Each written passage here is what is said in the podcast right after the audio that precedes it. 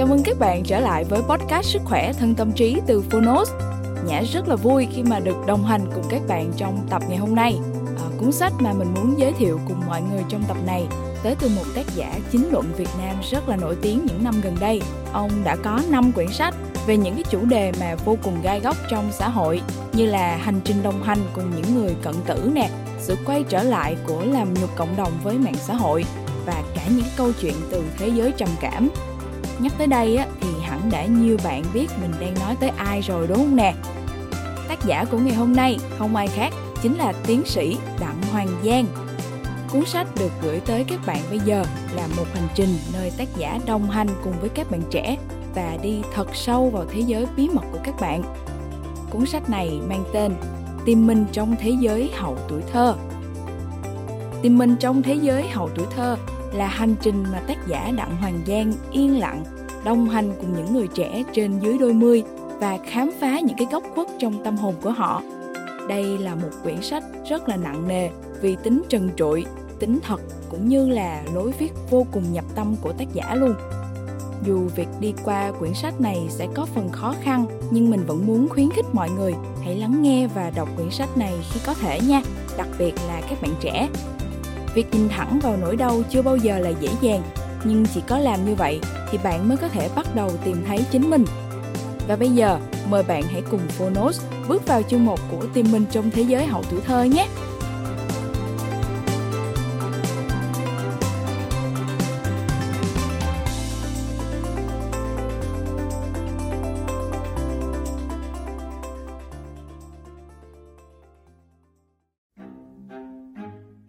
Bạn đang nghe từ Phonos.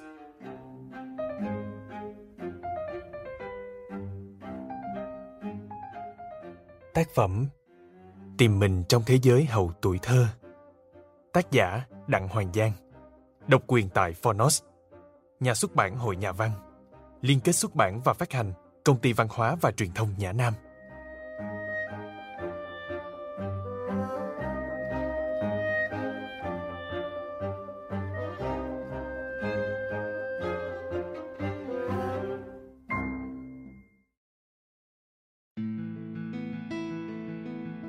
Chào bạn, tôi là Đặng Hoàng Giang. Bạn đang nghe giọng nói của chính tôi, tác giả cuốn sách Tìm mình trong thế giới hậu tuổi thơ. Cảm ơn bạn đã lựa chọn nghe tác phẩm này trên ứng dụng Phonos. Cuốn sách này tôi dành tặng cho những người trẻ đang đi tìm mình và cho cha mẹ của họ. Tôi tin rằng bạn sẽ thấy một phần hình ảnh của chính mình và của gia đình mình đâu đó trong những câu chuyện này. Và tôi mong sau khi lắng nghe chúng, bạn sẽ biết cách yêu thương bản thân mình và có sự thấu cảm với người thân của mình.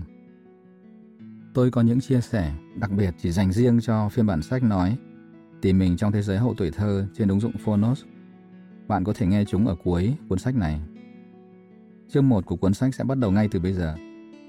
Chúc bạn có một trải nghiệm ý nghĩa cùng tìm mình trong thế giới hậu tuổi thơ.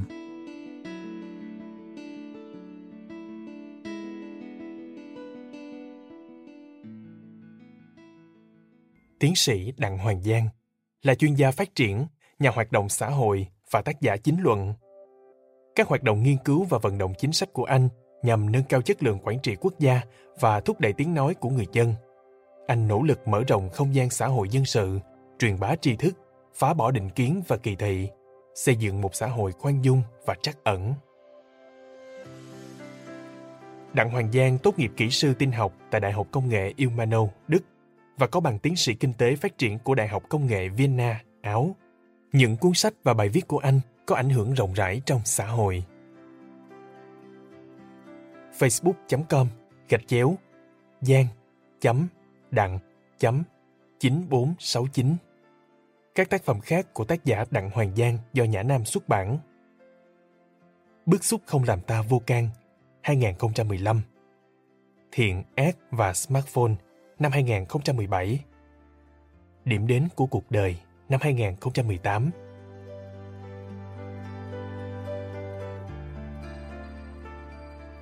Tìm mình trong thế giới hậu tuổi thơ, dẫn người đọc vào thế giới của người trẻ trên dưới 20 tuổi. Lứa tuổi không còn trẻ con, nhưng cũng chưa thực sự là người lớn. Trong thế giới đó, có những rung rẩy của va chạm thân thể lần đầu, có lấp lánh của tình yêu có những đêm dài những chuyến đi xa, những hoang mang và băn khoăn hiện sinh. Nhưng bao trùm lên tất cả, như một tấm màn lớn, là nỗi đau.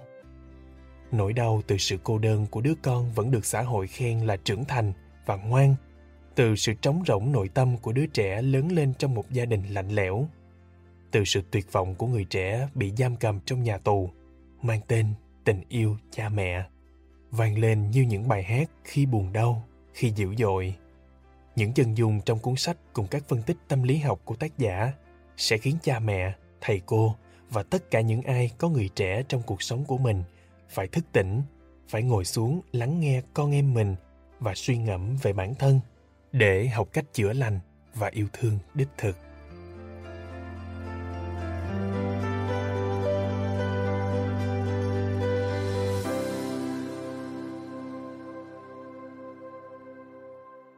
Tặng những người trẻ đang đi tìm mình và cha mẹ của họ.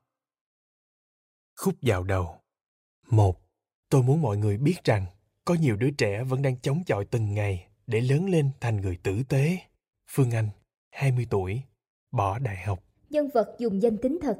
Ngoài những chỗ có chú thích thì danh tính của nhân vật đã được thay đổi để bảo vệ sự riêng tư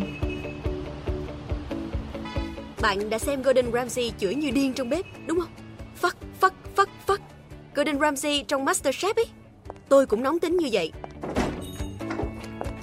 Hôm trước tôi rẽ qua tiệm bánh, nơi tôi làm bán thời gian kể từ khi bỏ đại học thương mại để học làm bánh và quản lý nhà hàng. Tôi sẽ không kể là bố mẹ tôi phản ứng như thế nào, nhưng khi cấp 2 bạn học trường điểm và cấp 3 chuyên Chu Văn An thì bạn có thể đoán là chuyện bạn đi học nghề nó kinh khủng với bố mẹ như thế nào. Đến giờ tôi vẫn phải nói dối bạn bè của bố mẹ để giữ sĩ diện cho họ. Chỗ tiệm bánh tôi đang làm cũng có tới 7-8 đứa bỏ đại học hoặc bảo lưu. Tôi hơi giật mình. Có nhiều đứa giống mình vậy hả? Chưa bao giờ tôi hối hận. Từ khi học nghề tôi biết trân trọng lao động hơn. Tôi không ngại việc tôi chấp nhận một mức lương bèo bọt hay một công việc nặng nhọc nếu như tôi được học hỏi. Và tôi không phàn nàn khi phải đợi đồ uống lâu ở nhà hàng nữa. Tôi biết là họ đang rất bận, họ đang rất cố gắng.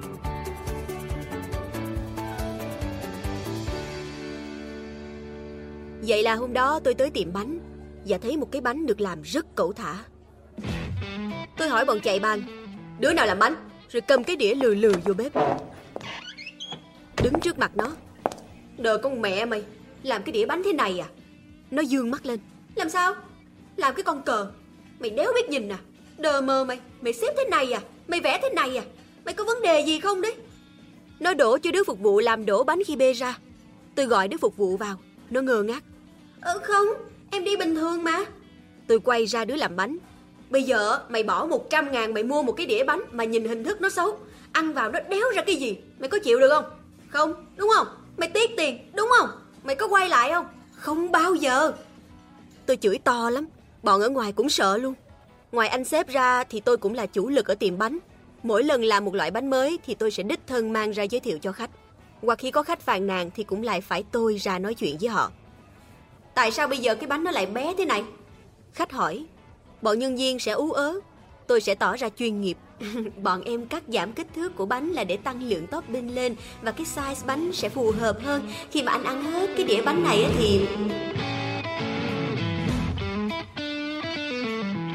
Khi bánh ế hoặc gần hết đát mà cần đẩy thì tôi cũng được cử ra để nói. Tôi là người hoạt ngôn. Hồi cấp 3 tôi đã hay đứng ra gánh team. Chữ này trong game ra nghĩa là mình đứng ra cán đáng chèo lái cho team. Tôi học tốt văn sử địa nên trong các tiết đó tôi hay giơ tay hỏi cái này cái nọ. Làm cô bận rộn, bọn còn lại làm việc riêng.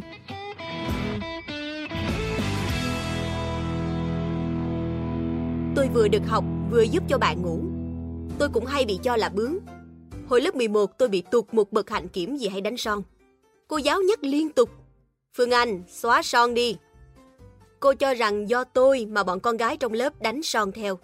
Ở trường nhiều đứa ghét tôi, Chúng nó bảo xin thế mà học chuyên thì thế nào cũng chạy điểm. Tôi tự cho mình có một chút nhan sắc.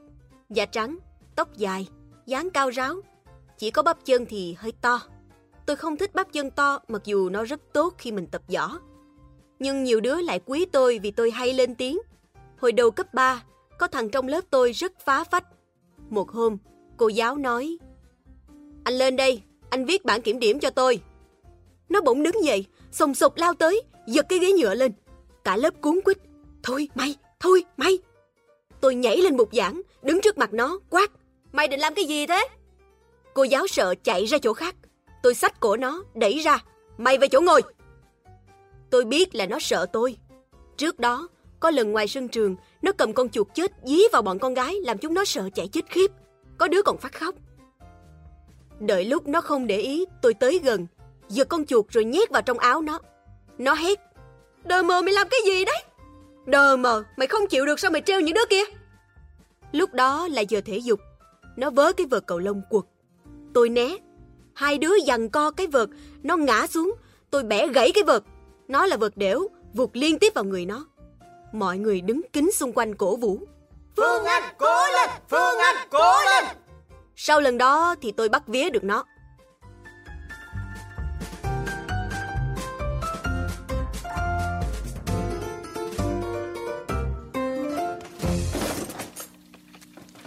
Mắng đứa nhân viên kia xong, tôi tập trung vào làm một mẻ su kem.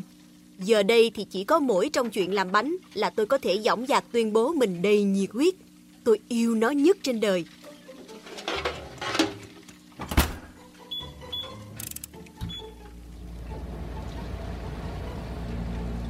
Tôi đã thử hai mẻ, nhưng đều phải bỏ đi vì nó không được phòng. Đến lúc gần hết ca, lôi mẻ bánh ra thì tôi thở phào, người mềm nhũn ra vì mệt.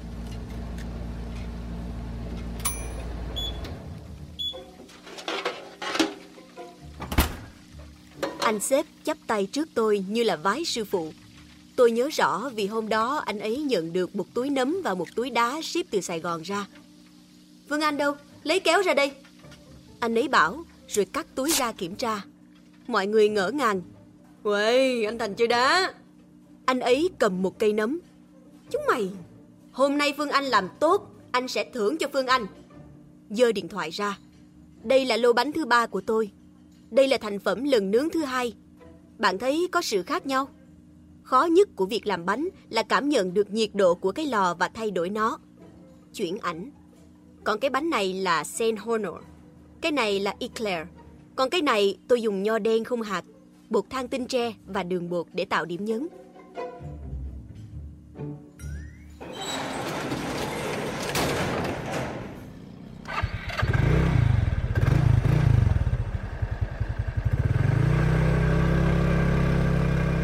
Tôi rời tiệm bánh thì trời đã tối. Tôi lái xe chậm chậm, những sợi tóc bay lượn sóng. Những ký ức liên quan tới con đường bắt đầu trở về. Tất cả cùng một lúc.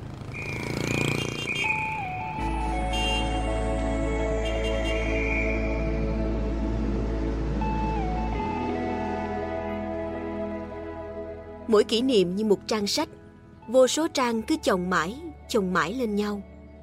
Tôi biết là mình say cần bởi trước đó tôi đã nhìn vào màn hình có con bướm mà anh xếp dí vào mặt tôi. Khi nào em thấy con bướm vỗ cánh bay đi thì lúc đó em phê rồi đó. Suy nghĩ của tôi rời con đường thẳng và bắt đầu phủ kín không gian đa chiều.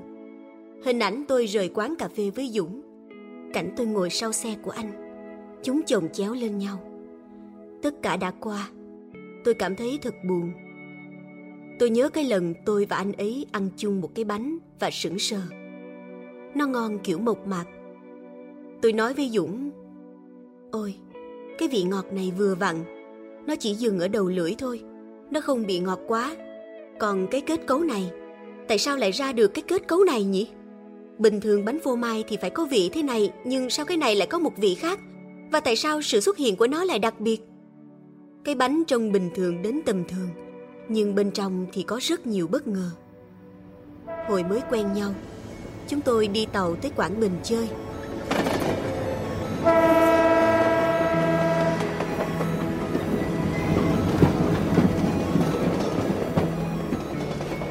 Không hôn, không sách, chỉ là bạn thôi. Nhưng tôi có cảm giác mình có thể sống với người bạn này cả đời. Khoang ngủ của chúng tôi ở trên cùng, rất thấp, nên bọn tôi ra chỗ rửa tay của toa ngồi chơi, treo nhau, rồi đứng ở cửa sổ vẫy tay chào người đi đường. Cả ba ngày tôi không chạm tới cái điện thoại, chúng tôi hút cần liên tục. Buổi tối tôi say rượu, Dũng đợi tôi nôn hết xong mới dìu tôi về phòng. Em đi được, em đi được. Tôi luôn miệng nói nhưng vấp chảy máu ngón chân cái. Xong rồi tôi lại nôn tiếp lên giường. Dũng nói, oh shit. Vậy là chúng tôi ngủ cùng nhau trên giường của Dũng. Anh ấy gãi gãi vào đầu tôi để tôi ngủ.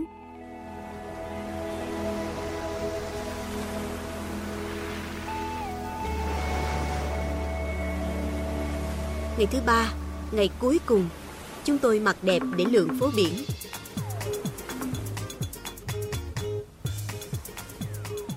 Dũng mặc áo sơ mi trắng và quần skinny, đi giày Converse đen trắng kiểu old school. Dũng rất để ý tới ăn mặc, ra đường thì phải đẹp, không cần lồng lộn lên, nhưng phải có style gì đấy. Tôi nói, hôm nay anh muốn em mặc cái gì? Rồi chúng tôi cùng nhau tìm đồ cho tôi. Cuối cùng tôi mặc cái áo phông đen của anh ý, đi cùng quần bò đen. Chúng tôi lượn biển và ngồi ở một quán cà phê kiểu bảo vệ môi trường, không ống hút. Một con phố đơn giản, mọi người đang sống cuộc sống của mình. Không có trung tâm thương mại, không ai cắm mặt vào điện thoại. Trông họ không giàu có, nhưng tôi yêu cuộc sống của họ. Nó hiền hòa, không giống cuộc sống ở thành phố lớn khiến người ta cứ phải căng thẳng.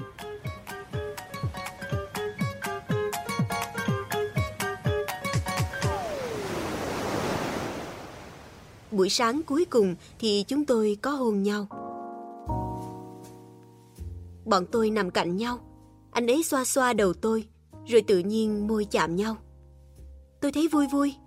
Trong tôi không dâng lên cảm xúc yêu đương, nhưng tôi hơi bối rối và tự hỏi. Ơ, như thế này là thế nào nhỉ? Anh ấy bảo, cứ nên để mọi thứ tự nhiên. Đến khi về Hà Nội thì chúng tôi làm tình. Thực ra tôi đang trong giai đoạn không thiết gì tới sách, thậm chí còn hơi sợ. Nhưng Dũng đã làm tôi thay đổi. Hôm đó chúng tôi nằm cạnh nhau trong phòng của anh ấy, nghe nhạc, hút cần. Tôi nghĩ, nếu bây giờ làm tình thì mình chỉ làm tình được với anh ấy thôi. Tôi xin lỗi, tôi ăn nốt miếng bánh. Ăn bánh.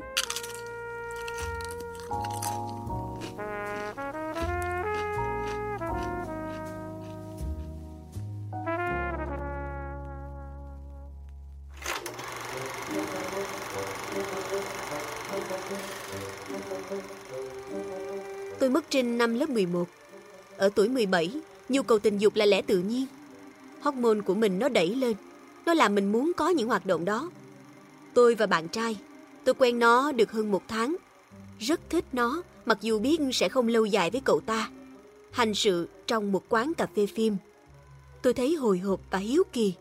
Không được hướng dẫn bao giờ, chúng tôi mất rất nhiều thời gian với cái bao cao su vì không biết mặt nào là đúng. Tôi thấy đúng là thốn. Thốn là dở khóc dở cười. Vừa buồn cười vừa xấu hổ. Giống như bạn bị bóng đá vào chỗ kính ở ngay sân trường ấy. Hồi đó bạn cùng lớp của tôi đã có quan hệ tình dục hết rồi. Trừ thằng Minh. Nó là nerd. Thỉnh thoảng tôi lại trêu nó. Chán đi, yêu đứa nào đó rồi làm chuyện đó đi. Trải nghiệm ở tuổi này thì không phải là sớm nữa. Nếu để muộn quá thì ông lại thành một thằng thiếu kinh nghiệm đấy.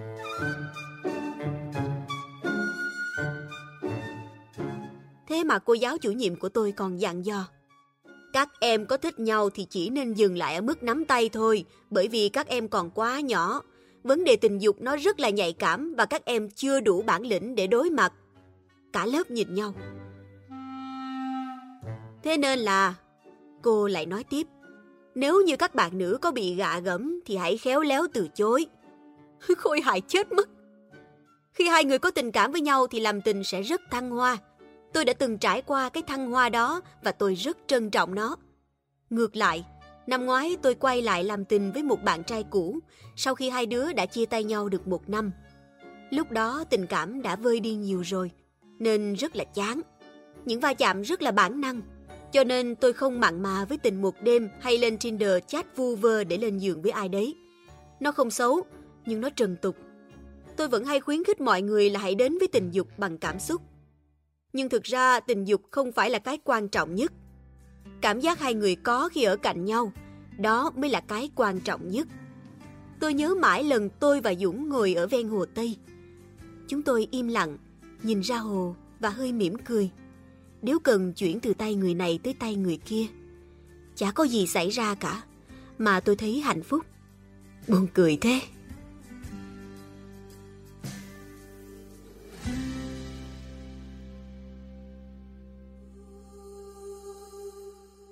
Ký ức đầu tiên về bố mẹ đánh nhau là khi tôi 5 tuổi.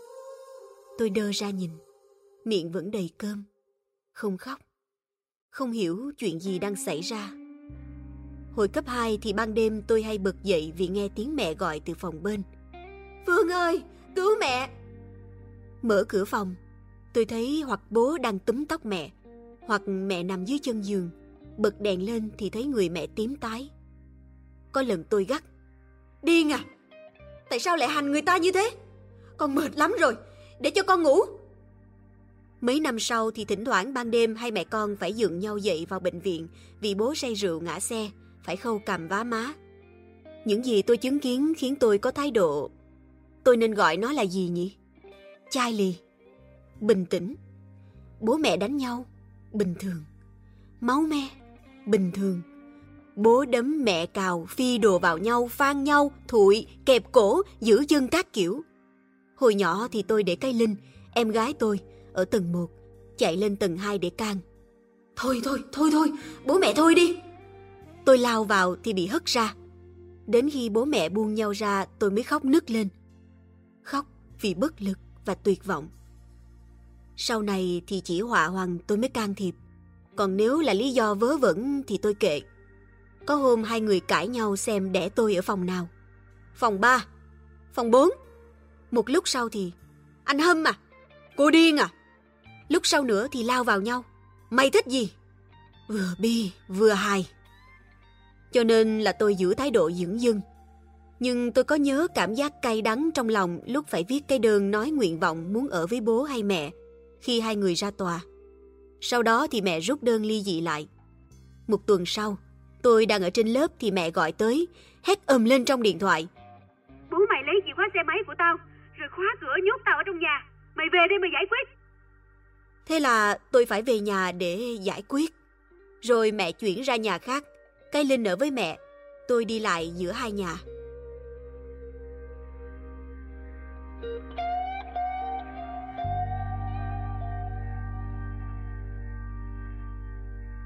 Mà tôi biết cách né đòn của thằng bạn cùng lớp là do bị bố mẹ đánh nhiều quá. Cũng nhờ tránh đòn nhiều mà khi bắt đầu học võ tôi tiến nhanh. Bố mẹ tôi lôi về hàng chục cái roi mây rất dẻo, cất mỗi nơi một chiếc, tiện chỗ nào lôi ra chỗ đó. Tôi phải lục lọi tìm để vứt chúng đi. Bố thì phần lớn là đánh có lý do chính đáng, tôi về muộn hay gì đó. Còn mẹ thì nhiều khi đánh vì mẹ cần chỗ xả. Mình áp bức người yếu thế để trút cơn giận. Qua mắt mẹ thì tôi nhận biết được điều đó. Sau này thì tôi phản kháng lại. Hôm trước, không nhớ to tiếng vì lý do gì. Mẹ vớ cái chổi xỉa vào tôi. Tôi giật nó, ném ra chỗ khác, phản xạ rất thuần thục. Tôi cảnh báo, bây giờ mà đánh thì không biết ai đau đâu mẹ nha. Thế là mẹ thách thức. Mày đánh tao đi, đánh luôn đi xem nào. Tôi bảo, không, con học võ không phải để làm mấy cái trò này. Mẹ đòi đánh con xong giờ lại con thách con đánh lại. Dở hơi. Mẹ tôi đi lên tầng 2, nói với cây Linh. Chị mày là con mất dạy. Chị em mày tự đi mà bảo nhau. Tôi nói, để cho nó học. Có gì thì xuống đây mẹ con mình giải quyết. Mẹ gọi với xuống. Mày thu dọn hết quần áo sách vở, cút về ở với bố mày đi.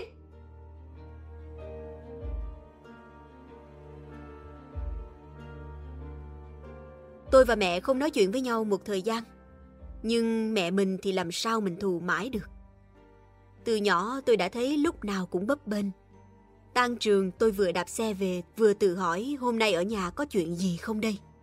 Giữa mùa hè mà nhà tôi lạnh như cái nhà hoang, không có một tiếng cười. Ừ, đời mẹ thất bại rồi. Đời mẹ chỉ đến thế này thôi. Mẹ nói cùng. Con cao siêu, con giỏi, con có năng lực thì con kiếm việc, cưới chồng, rồi sống cuộc đời hạnh phúc đi. Bố thì bảo, bố mẹ chu cấp cho con tiền ăn học, còn thì không thể cho con hơn được, chỉ có thế thôi. Tôi phải chấp nhận chứ sao bây giờ.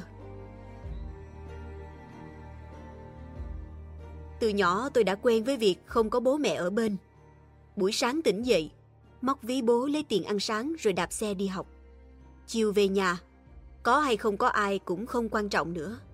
Không buồn, không nhớ, không gì cả. Tôi cứ đứng ở cửa nhìn người qua lại, ánh mắt vô hồn. Giờ đây, cảm xúc của tôi với bố mẹ là một thứ khó tả. Tôi không trách, Nhưng bảo là thương thì cũng không thương. Nó là một thứ dửng dưng, không sâu sắc, không lạnh nhạt và không âu yếm như cái cách con cái vẫn bình thường nhìn bố mẹ. Tôi muốn tự lập, tự chu cấp để đỡ gánh nặng cho bố mẹ.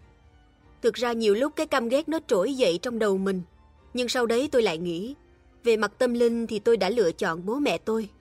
Tôi đã tự chọn khó khăn cho mình, nên là tôi sẽ phải tiếp tục giải quyết.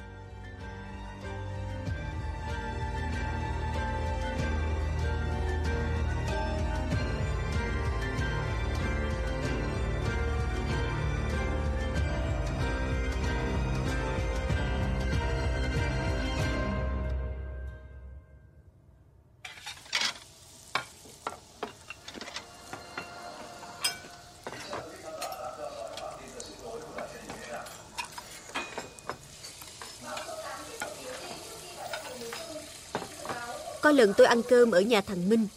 Mọi người nói chuyện tự nhiên lắm. Cứ ăn uống, chia sẻ với nhau, cười cười nói nói bình thường. Tôi đờ người ra kinh ngạc.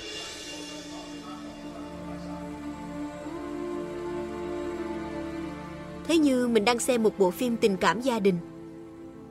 Ừ, đã 20 tuổi rồi mà mình không biết cái cảm giác hạnh phúc nó như thế nào. Trên đường về, tôi hơi lo lắng. Vậy thì mình có phát triển bình thường được không nhỉ? Không được yêu thương từ nhỏ, tôi thấy mình giống cái cây bị thiếu chất dinh dưỡng từ dưới gốc, nên lên trên nó yếu đuối, còi cọc. Lúc nào mình cũng có cảm giác phải vượt dông vượt gió để đến được với sự sống. Nó cứ bị quật ngã liên tục ấy. Lúc ở nhà Minh, tôi thấy bao nhiêu tự tin bay đi đâu hết. Tôi rụt lại bên trong, thấy mình lạc lõng. Mình vui cho bạn nhưng mình cũng bị đẩy ra xa.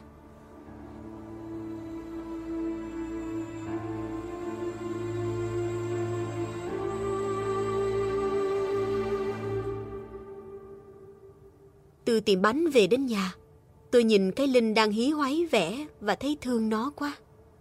Từ khi học võ thì tôi ít nổi giận với nó hơn, mặc dù nhiều lúc nó vẫn dở hơi.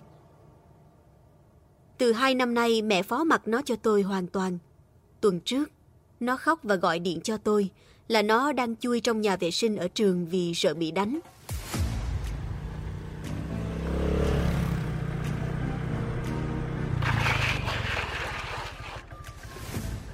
Giữa trưa, tôi đi xuyên qua thành phố, giả vờ với bảo vệ là phải đưa chìa khóa để được vào trường nó. Tôi gọi thằng bé dọa đánh ra. Nó sợ xanh mặt. Mày đánh cái Linh đấy à? Tại sao mày đánh nó? Tại, nó chửi em. Bây giờ thế này nha. Nó là con gái, Mày là con trai. Nó chửi mày thì mày phải chửi nó, Chứ tại sao mày lại đánh nó? Giờ chị to hơn, Chị đánh mày nha. Nó rúm lại, Tôi quay sang bảo cái Linh. Em có chửi bạn không? Nó gật đầu. Tôi bảo nó xin lỗi. Rồi tôi bảo thằng kia xin lỗi cái Linh. Ok, Xong chưa? Nó gật đầu. Giờ thì biết.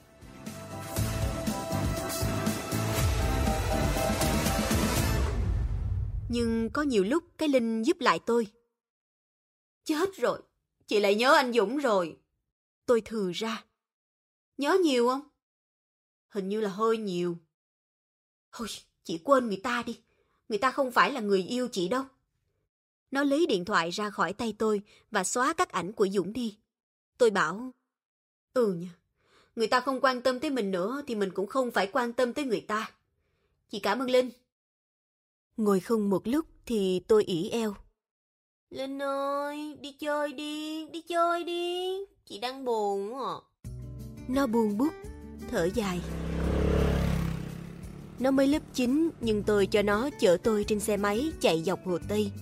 Và nghe nó kể về thằng bạn trai của nó. Chúng nó mới chỉ hôn hít nhau. Hôm trước, tôi nhìn vào mặt hai đứa và dặn là những chuyện liên quan tới yêu đương, tình dục thì phải hỏi tôi tôi sẽ tư vấn. Tôi biết là sẽ không cấm được chúng nó. Chuyện ấy cũng không đáng ngại hay xấu hổ, nó là nhu cầu hết sức cơ bản, chỉ là mình nên chuẩn bị để đối mặt với nó tốt hơn. Hai đứa đỏ mặt lên. Vâng, chúng em nhớ rồi, có gì chúng em sẽ hỏi chị.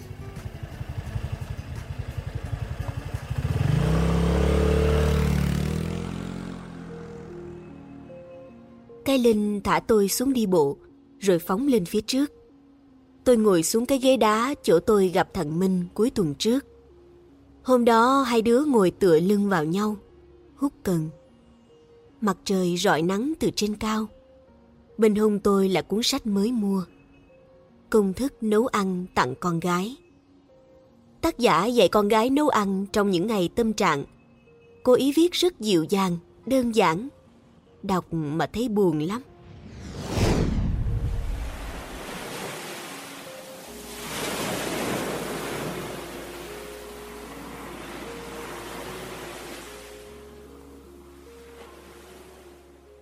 Tôi và Minh cùng nhắm mắt và tưởng tượng mình đang đi trên bờ biển. Bờ biển của nó có nhiều người, còn của tôi thì chỉ có cây cối và mình tôi. Tôi hiểu vì sao. Minh đầy đủ về mặt gia đình. Nhà nó vui vẻ, nên nó thoải mái hòa nhập vào đám đông. Tôi thì có quá khứ không hạnh phúc. Cuộc sống hiện tại xô bồ, nên tôi chọn cỏ cây cho bình an, dịu mát. Nó lớn lên trong một môi trường tốt đẹp.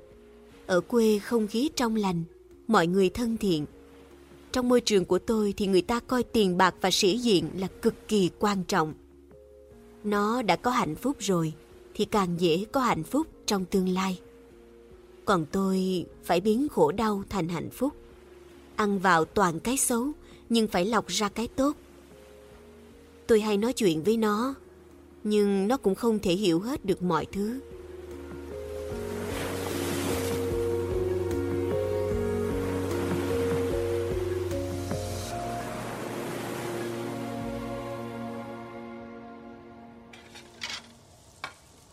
Tôi chỉ có vài ba kỷ niệm đẹp. Một là ngày đầu tiên của đợt thi đại học. Tôi kéo một vài người bạn về nhà nghỉ trưa và thấy bố mẹ đang cùng nhau nấu ăn trong bếp, đợi tôi.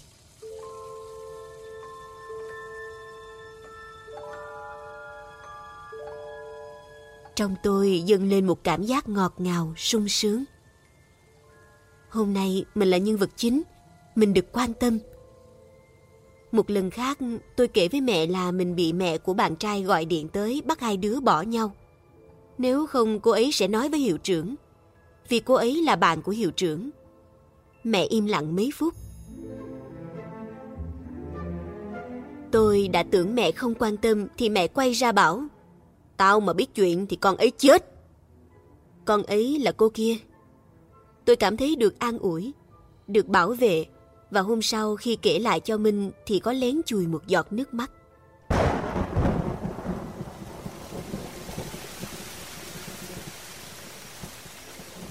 Một lần nữa, tôi về nhà bố buổi trưa. Bố nấu cơm cho tôi ăn. Nghe tôi kể về dự định đi thực tập của mình và khuyến khích tôi đi xa. Lúc tôi ra cửa thì trời vẫn mưa. Hai bố con đứng ngắm mưa, cùng lặng lẽ hút thuốc. Không ai nói gì tôi cảm nhận được tình cảm bố dành cho mình. Nó ấm áp, nhưng là một hơi ấm muộn màng và rất mỏng so với cái trống trải, lạnh lẽo bên trong tôi.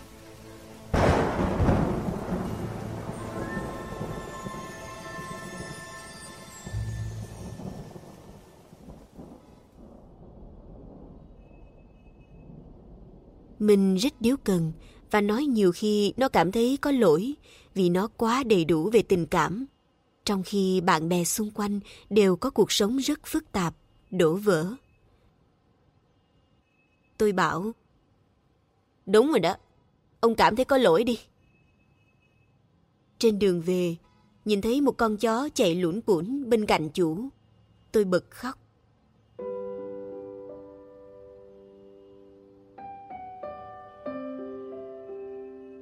Không tới mức nước nở, mà chỉ rơm rớm. Tôi vốn khó khóc. Không phải tôi chủ đích nén cảm xúc, mà là cảm xúc không chịu bật ra. Cho nên tôi rất đồng cảm với một anh người mẫu chuyển giới trong The Face Việt Nam.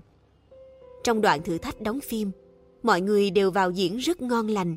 Nhưng anh ấy bảo luôn với giám khảo Minh Hằng và Trấn Thành là Em không khóc được nên em không thể hoàn thành phần thi này. Trấn Thành hỏi Tại sao em không thể khóc được? Anh ấy kể về cuộc sống khó khăn của mình Từ nhỏ phải ở với bà ngoại. Năm 14 tuổi bà mất thì anh ấy phải tự bươn chải và vấp. Anh ấy thiếu thốn tình cảm, trở nên chai sạn, nuốt hết cảm xúc vào trong. Thật là thương cho những người như anh ấy. Đến cả cái cách giải tỏa con người nhất mình cũng không làm được. Lúc nào cũng trơ lì, lúc nào nhìn người ta cũng thấy mình cười nói, đi lại. Cho nên là lúc Dũng phủ với tôi, khiến tôi hơi khóc một tí thì tôi nghĩ bụng. À, hóa ra cũng có người đẩy được cảm xúc của mình đến mức ấy.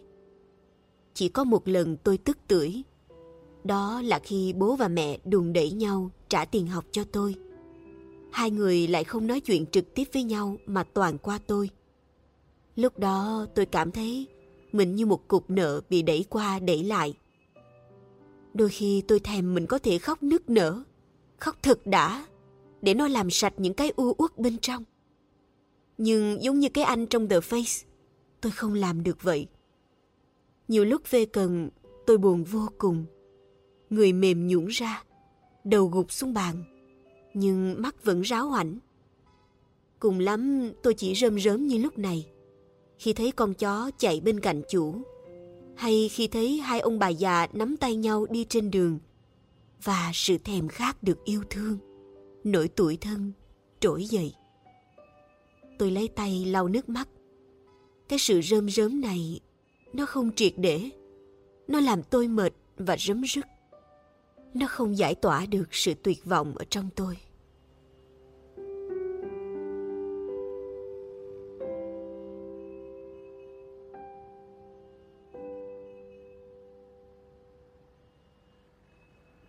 Có lần tôi hỏi Dũng. Em nhìn nhận anh là người giao tiếp tốt, biết cách sử dụng ngôn từ để giải quyết cảm xúc của người khác. Có bao giờ anh ghét bản thân không? Có bao giờ anh khó chịu vì tiếng Việt của anh rất tốt không? Tôi hỏi, bởi anh ấy cũng hoạt ngôn như tôi, cũng dễ thuyết phục người khác như tôi. Anh ấy bảo, có, mình dễ dàng nắm bắt được tâm lý của người khác, khôn khéo điều khiển họ, vì mình đã trải qua rất nhiều thứ. Nhưng mình đọc được người ta mà người ta không hiểu được mình. Mình xoa dịu được cảm xúc của người khác, nhìn vẻ mặt mãn nguyện của họ, nhưng lòng mình trống rỗng. Tôi cũng thấy như vậy đó. Chúng tôi đều khao khát được người khác chạm vào, nhưng lại dè chừng, cảnh giác. Tôi đã cố thủ từ bé tới lớn, tới mức tôi quên mất mình đang làm vậy, để không ai làm đau được mình. Tôi muốn mình bước ra xã hội thì hiên ngang một chút, để không có ai thương hại mình. Nhưng đến khi gặp được người mình thích, thì tôi hoang mang. Mình muốn hạ áo giáp xuống, muốn được dựa vào họ, muốn được lắng nghe mà không cần họ phải khuyên bảo gì. Nhưng họ lại có thể làm mình đau. Họ trở nên có giá trị với mình, rồi bỏ mình mà đi. Mình sẽ sống sót như thế nào với các ký ức? Tôi đã thấy quá nhiều dối trá quanh mình. Nếu mình sống trong hoài nghi thì mình sẽ tuyệt vọng. Nhưng nếu mình tin họ thì khi phát hiện ra họ dối trá mình lại đau khổ hơn. Giờ đây, cái đau trong tôi không phải kiểu đau quằn quại, rên rỉ, mà là một dạng lãnh cảm. Tôi không còn lo lắng sợ hãi nữa khi mẹ nổi giận. Tôi bình thản quá. Bình thản đến mức mệt mỏi, bạn ạ. À. Tôi ghét cái cảm giác trơ lì này. Nó làm mình trống rỗng.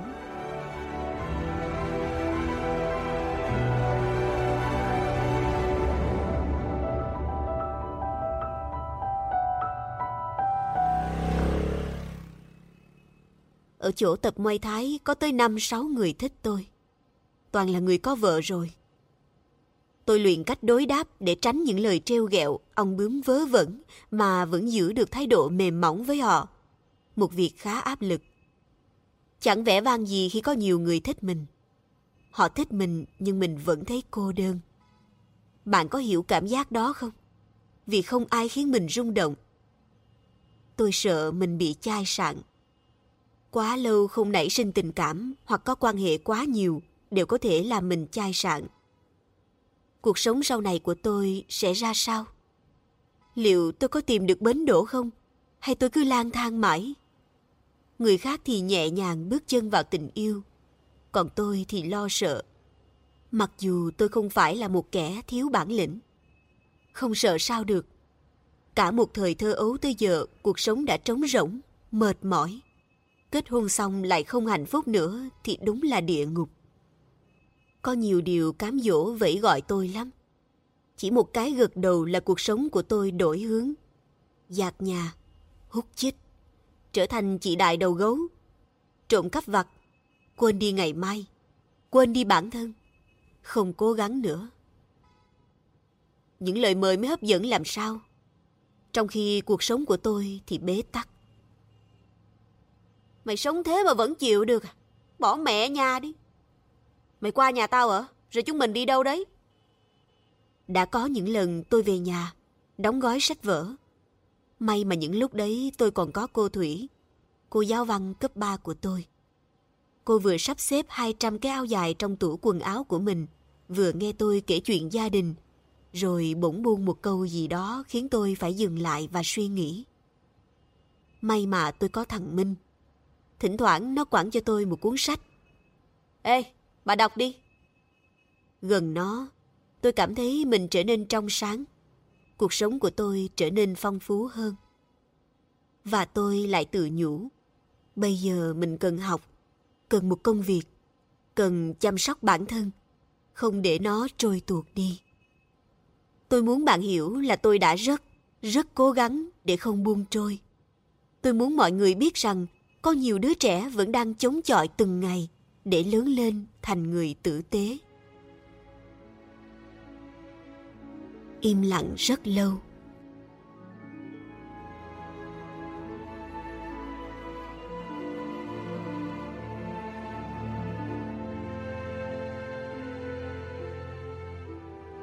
Bạn mời tôi tới nhà làm bánh cho gia đình bạn. Tôi sẽ rất vui. Tôi cảm thấy rất ấm áp khi được chăm sóc người khác. Đến giờ tôi vẫn nhớ những lúc mắt đối phương sáng rực lên khi ăn đồ tôi nấu. Họ ăn, ăn, ăn. Tôi hỏi, ngon không anh? Họ im lặng và ăn cho tới hết sạch. Tôi nhìn họ ăn và thấy hạnh phúc. Chúng ta sẽ bàn với nhau về buổi đó nhé. Tôi sẽ làm cả bánh mì nữa. Làm bánh mì khó hơn bánh ngọt nhiều. Nó là đỉnh cao và khởi nguồn của rất nhiều thứ. Những lỗ khí không tròn trịa, không đều đặn, nhưng nhìn chúng mình cứ như bị hút vào. Khi cầm dao cắt một ổ bánh mì to, nó giòn và phát ra những tiếng tách tách theo từng phát cứa của mình, khiến trong lòng mình thấy vui lắm. Căn nhà tương lai của tôi, nếu như tôi có nhà, sẽ thơm lừng mùi cà phê và mùi bánh mì nướng mỗi sáng. Với tôi, như thế là cuộc sống đấy.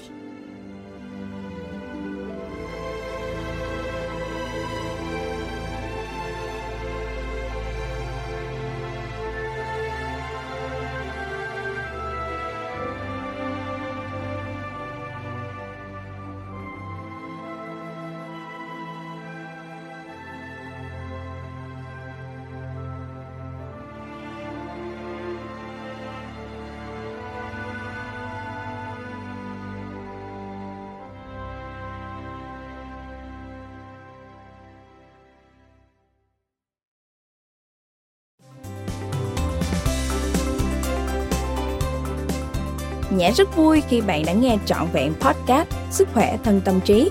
Nếu bạn yêu thích cuốn sách này, hãy tải ngay ứng dụng Phonos để nghe các chương còn lại nha. Hẹn gặp lại các bạn trong các podcast tiếp theo.